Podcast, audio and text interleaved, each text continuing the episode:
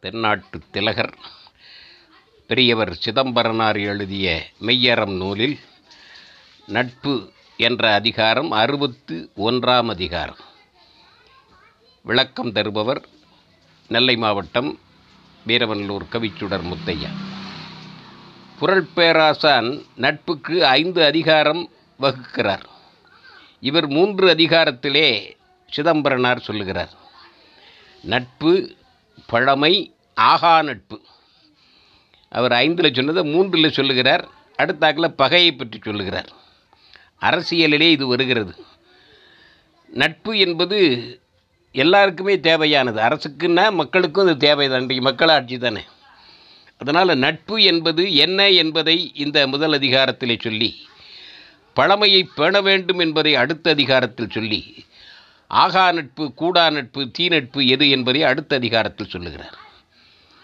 இதிலே முதல் ஐந்து அடிகள் விளக்கமாக நட்பினுடைய இலக்கணமாக சொல்லி பின் ஐந்து அடிகளில் எப்படி அந்த நட்பை கொள்ள வேண்டும் என்பதை ஆராய்ந்து கொள்ள வேண்டும் என்பதை அதனுடைய சிறப்பை சொல்லுகிறார் பின் ஐந்து அடிகளில்.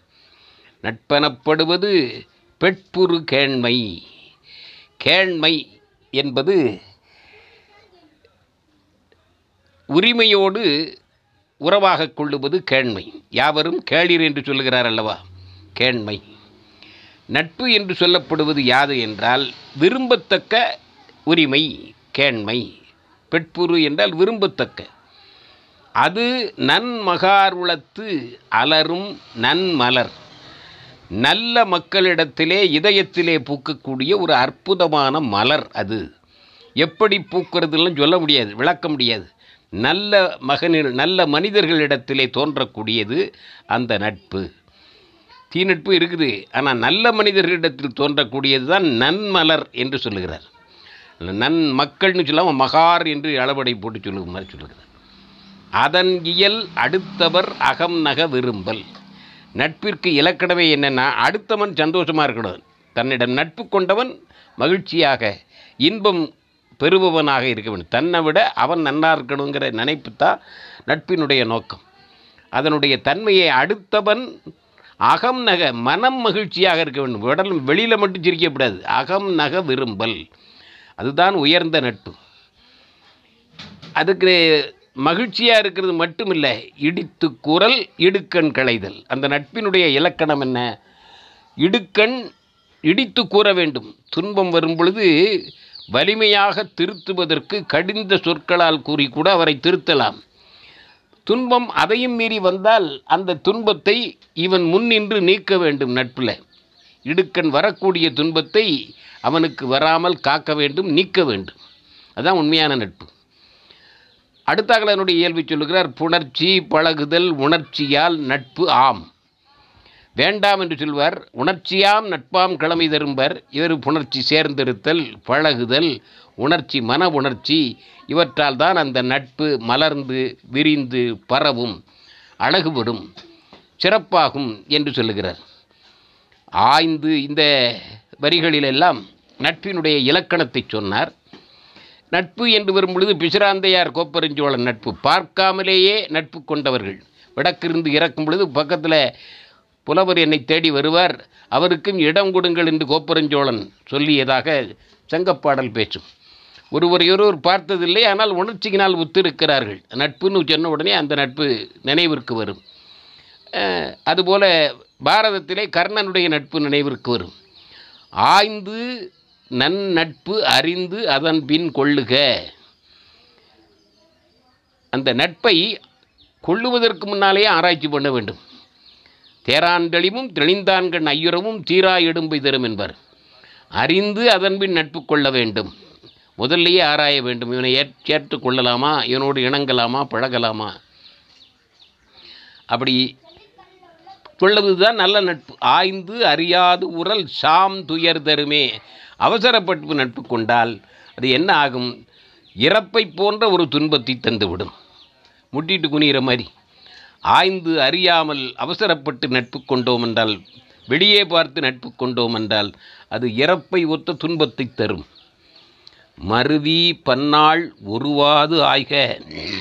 பல நாள் சேர்ந்திருங்க மருவி பல நாள் பழகுங்கள். அப்புறம் ஒருவாது ஆய்க. திரும்ப அவங்கள விட்டு பிரியப்படாது. அதுபோல் ஆய்ந்து அவனோட நட்பு கொள்ள வேண்டும். இந்த முதல்ல சந்தேகப்படாமல் நல்லா ஆய்ந்து அதுக்கப்புறம் கொண்டாச்சுன்னா திரும்ப அவனை விடப்படாது உருவாதுன்னா நீங்காது அந்த நட்பை கொள்ள வேண்டும். அடுத்த பிறகு வாய்க்காலனைய மாந்தரை நட்டல். ஆறிலிருந்து வாய்க்கால் வருகிறது. அது என்ன செய்கிறது? வயல் வரப்பு வழியாக வயலுக்கு பாய்கிறது.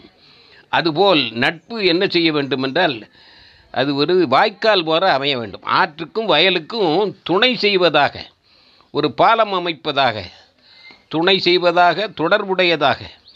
நல்ல நண்பர்கள் என்ன செய்வார்கள்? வாய்க்கால் போல் அவருடைய உயர்வுக்கு நண்பர்களுடைய உயர்வுக்கும் இந்த வயலினுடைய விளைச்சலுக்கும் துணை செய்கிற வாய்க்கால் போல் நன்மை தருவார்கள். வாய்க்கால் போன்ற நண்பர்களை நட்டல் அப்படிப்பட்ட மனிதர்களை விரும்பி நட்பாக்கி கொள்ள வேண்டும். இன்னொன்று சூட்டுக்கோல் நிகர் துணைவரை கொள்க. சூட்டுக்கோல் என்றால் மருத்துவம் பார்க்கறதுல பல வகையான மருத்துவம் இருக்கிறது. மாத்திரை கொடுத்து தீர்ப்பது ஊசி போட்டு தீர்ப்பது அப்படி இல்லாமல் அறுவை சிகிச்சை. மிக முற்றிய நோய் என்றால் அறுவை செய்ய வேண்டும். அந்த காலத்தில் அறுவை மட்டுமல்ல சுடக்கூடிய மருத்துவம் இருந்திருக்கிறது. விஷத்தை முறிக்க வேண்டுமென்றால் அறுவை மட்டுமில்லாமல் சூட்டுக்கோல் வைத்து அந்த விஷத்தை முறிப்பார்கள். அப்படிப்பட்ட நிலையிலே இடித்து கூறக்கூடியவர்கள் நண்பர்களாக இருப்பார்கள். அவனுடைய நலன் கருதி அந்த சூட்டுக்கோல் எப்படி அதற்கு தொடங்கும் பொழுது துன்பம் தருவதாக இருக்கும். ஆனால் உண்மையிலே உயிரை காப்பாற்றும். அதான் ஆழ்வார் சொல்கிறார். வாழால் அறுத்து சுடினும் மருத்துவன்பால் மாளாத காதல் நோயாளன் போல்பார் அப்படிப்பட்ட சூட்டுக்கோல் வைத்தியம் பார்ப்பவனாக நண்பன் இருக்க வேண்டும். அப்படிப்பட்ட துணைவரை விரும்பி ஏற்றுக்கொள்ளுங்கள். அப்போ நண்பர்களுடைய இயல்பை முதல்ல சொல்லி எப்படி நட்பை கொள்ள வேண்டும் என்பதை பின் ஐந்து அடிகளில் கொள்ளுக. சாந்துயர் தரும் உருவாது ஆய்க. மாந்தரை நட்பு கொள்க. துணைவரை கொள்க. அந்த கடைசி ரெண்டு வரி ரொம்ப முத்தான வரிகள். வாய்க்காலனைய மாந்தரை நட்பு கொள்க. சூட்டுக்கோல் நிகர் துணைவரை கொள்க. இவற்றை நடைமுறைப்படுத்தினால் அரசு பீடு நடை போடும். மனிதர்களும் பெருமை அடைவார்கள் நட்பு உயர்ந்த இடத்தை கொண்டு வந்து சேர்க்கும் என்பதை இதிலே சிதம்பரனார் சொல்லுகிறார். விளக்கம் தருபவர் நெல்லை மாவட்டம் வீரவநல்லூர் கவிச்சுடர் முத்தையா வாழ்க மெய்யரம் வளர்க சிதம்பரனார் புகழ். நன்றி.